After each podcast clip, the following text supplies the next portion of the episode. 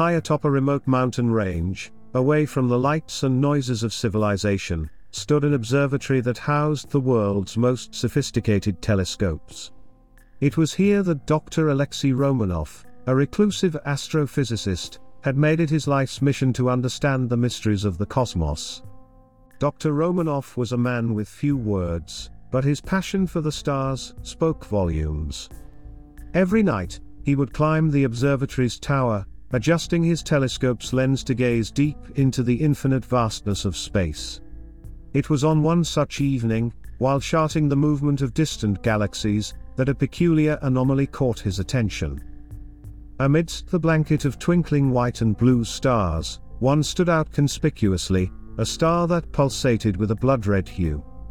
It wasn't its color alone that intrigued him, but its rhythmic pulse.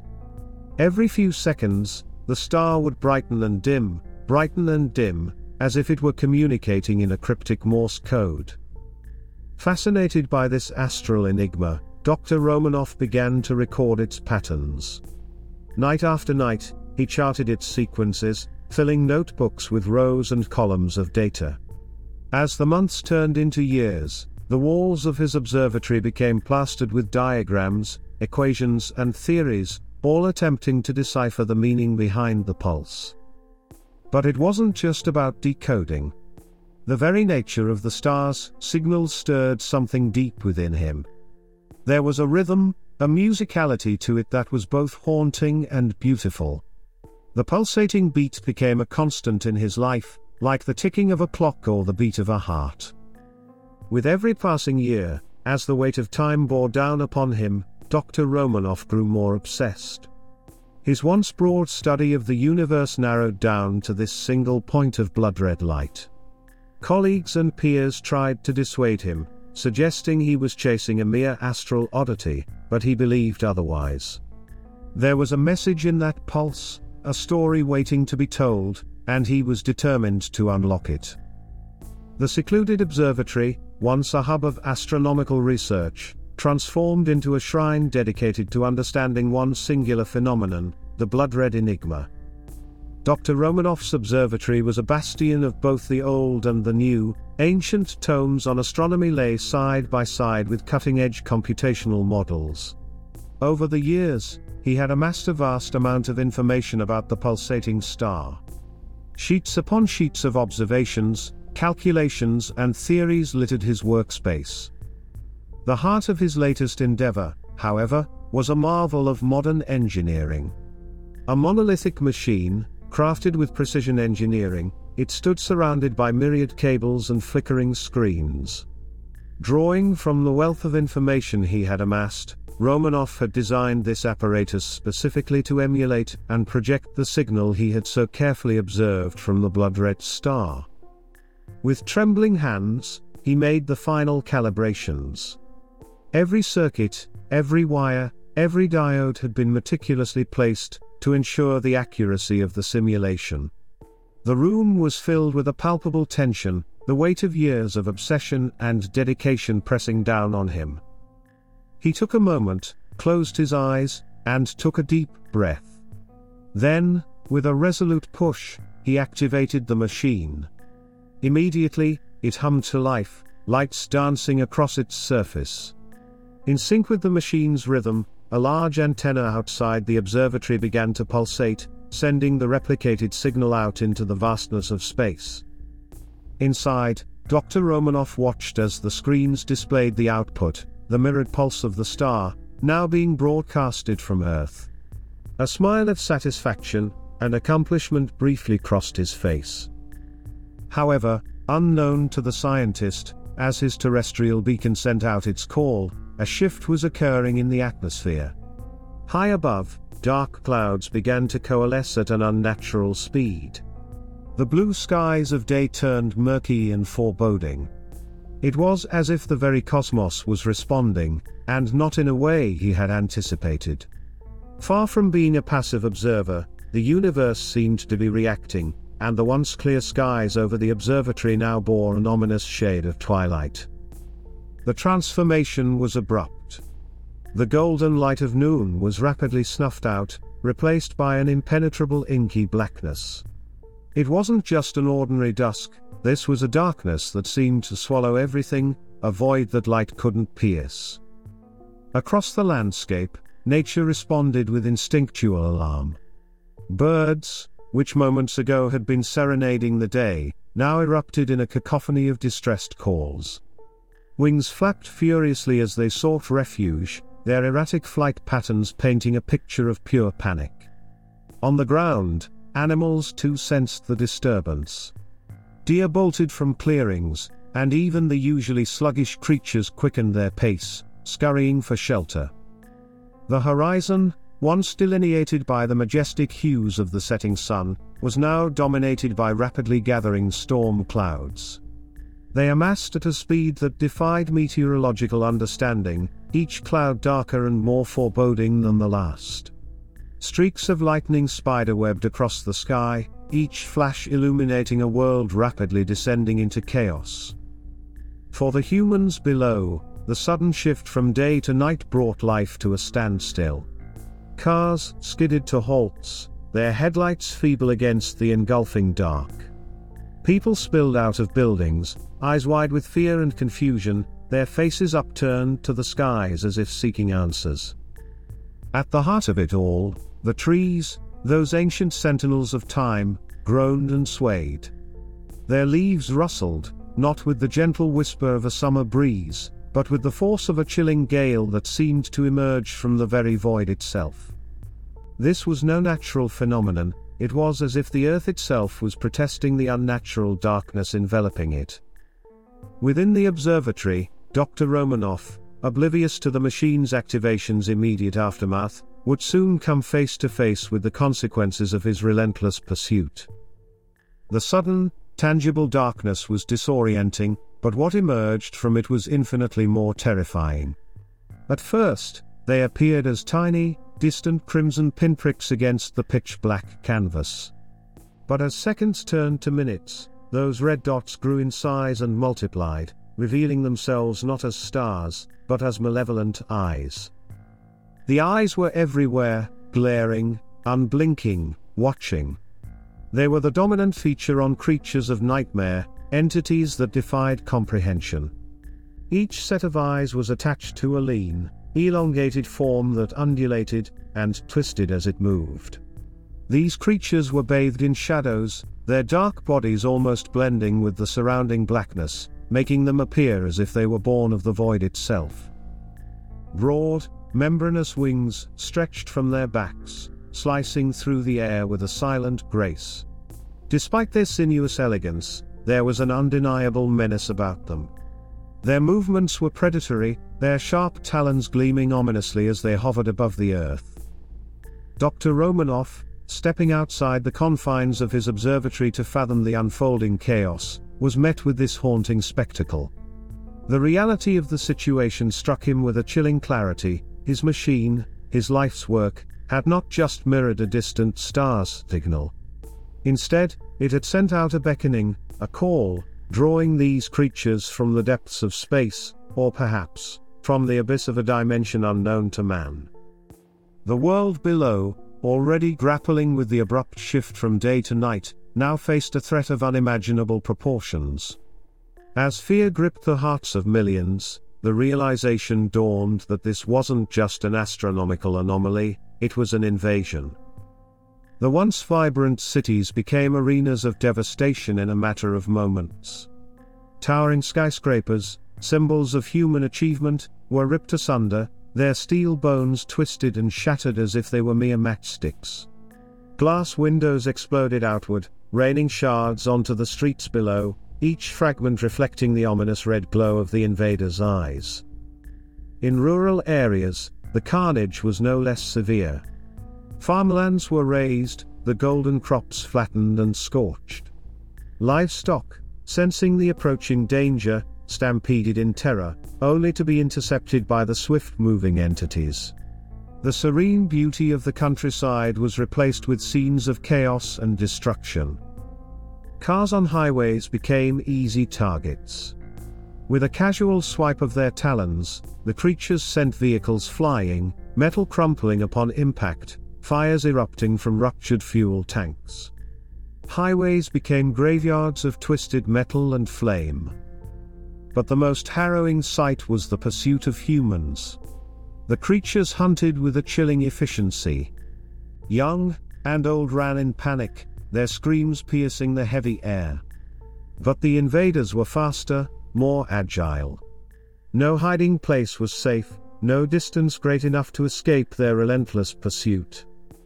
Throughout this onslaught, one thing became clear the creatures were not just mindless beasts of destruction. They were methodically drawn to sources of the signal, targeting areas with the highest concentrations of electronic devices and communication towers. The very technology that had allowed Dr. Romanoff to replicate the signal now acted as a beacon, attracting the wrath of the invaders. Amid the chaos, military and emergency response units scrambled to respond, but their initial efforts were met with frustration. Bullets, missiles, and explosives seemed to have little effect on the creatures. Their shadowy forms absorbed or deflected most conventional attacks. They were like wraiths, phantasmal and elusive, yet deadly in their intent. The world was under siege, and as the hours ticked by, hope dwindled. Humanity's dominance on Earth was being challenged like never before, and the battle for survival had only just begun. The relentless assault by the creatures forced nations, often adversaries, to put aside their differences. A global coalition formed, pooling resources and intelligence in a united front against the otherworldly invaders. The very survival of the human race was at stake. Airbases buzzed with activity as fighter jets, loaded with the latest armaments, took to the skies. Their afterburners left streaks of fire against the ominous backdrop, like dragons roaring into battle. Tanks, those behemoths of armored warfare, rumbled through streets and open fields, their cannons poised and ready. Soldiers, the backbone of humanity's defense, took positions in city centers, on rooftops, and in makeshift trenches. Their faces, smeared with camo paint and sweat, reflected determination and fear in equal measure.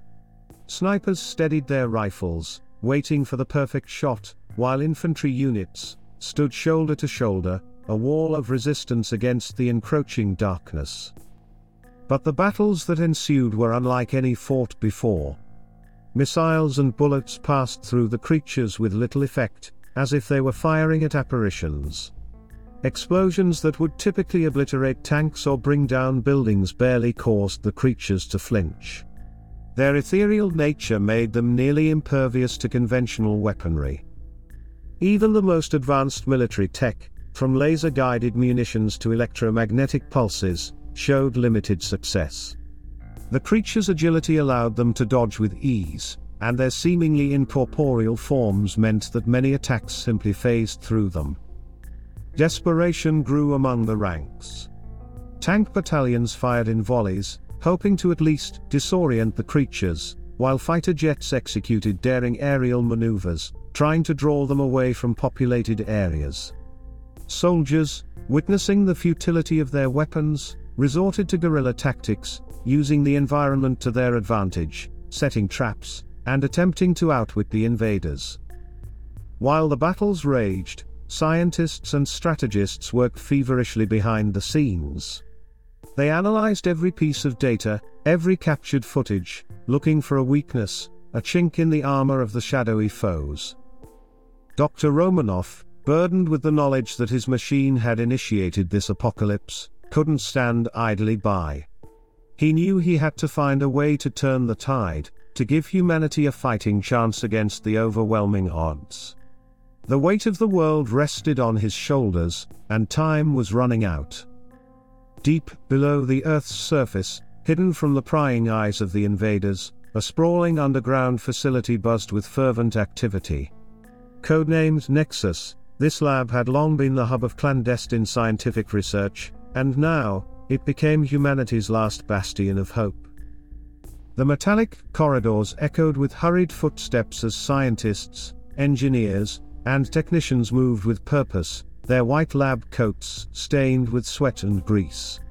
The central chamber was dominated by the machine Dr. Romanoff had built, now dubbed Pandora due to the chaos it unleashed.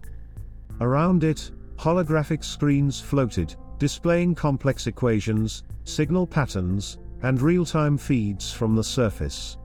Working tirelessly around the clock, the team pored over every inch of the machine, seeking to understand its intricate workings.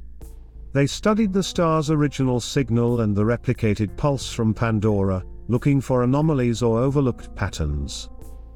Dr. Zhang, a renowned astrophysicist, postulated that the creatures might be resonating with the signal on a quantum level, which explained their seemingly supernatural attributes.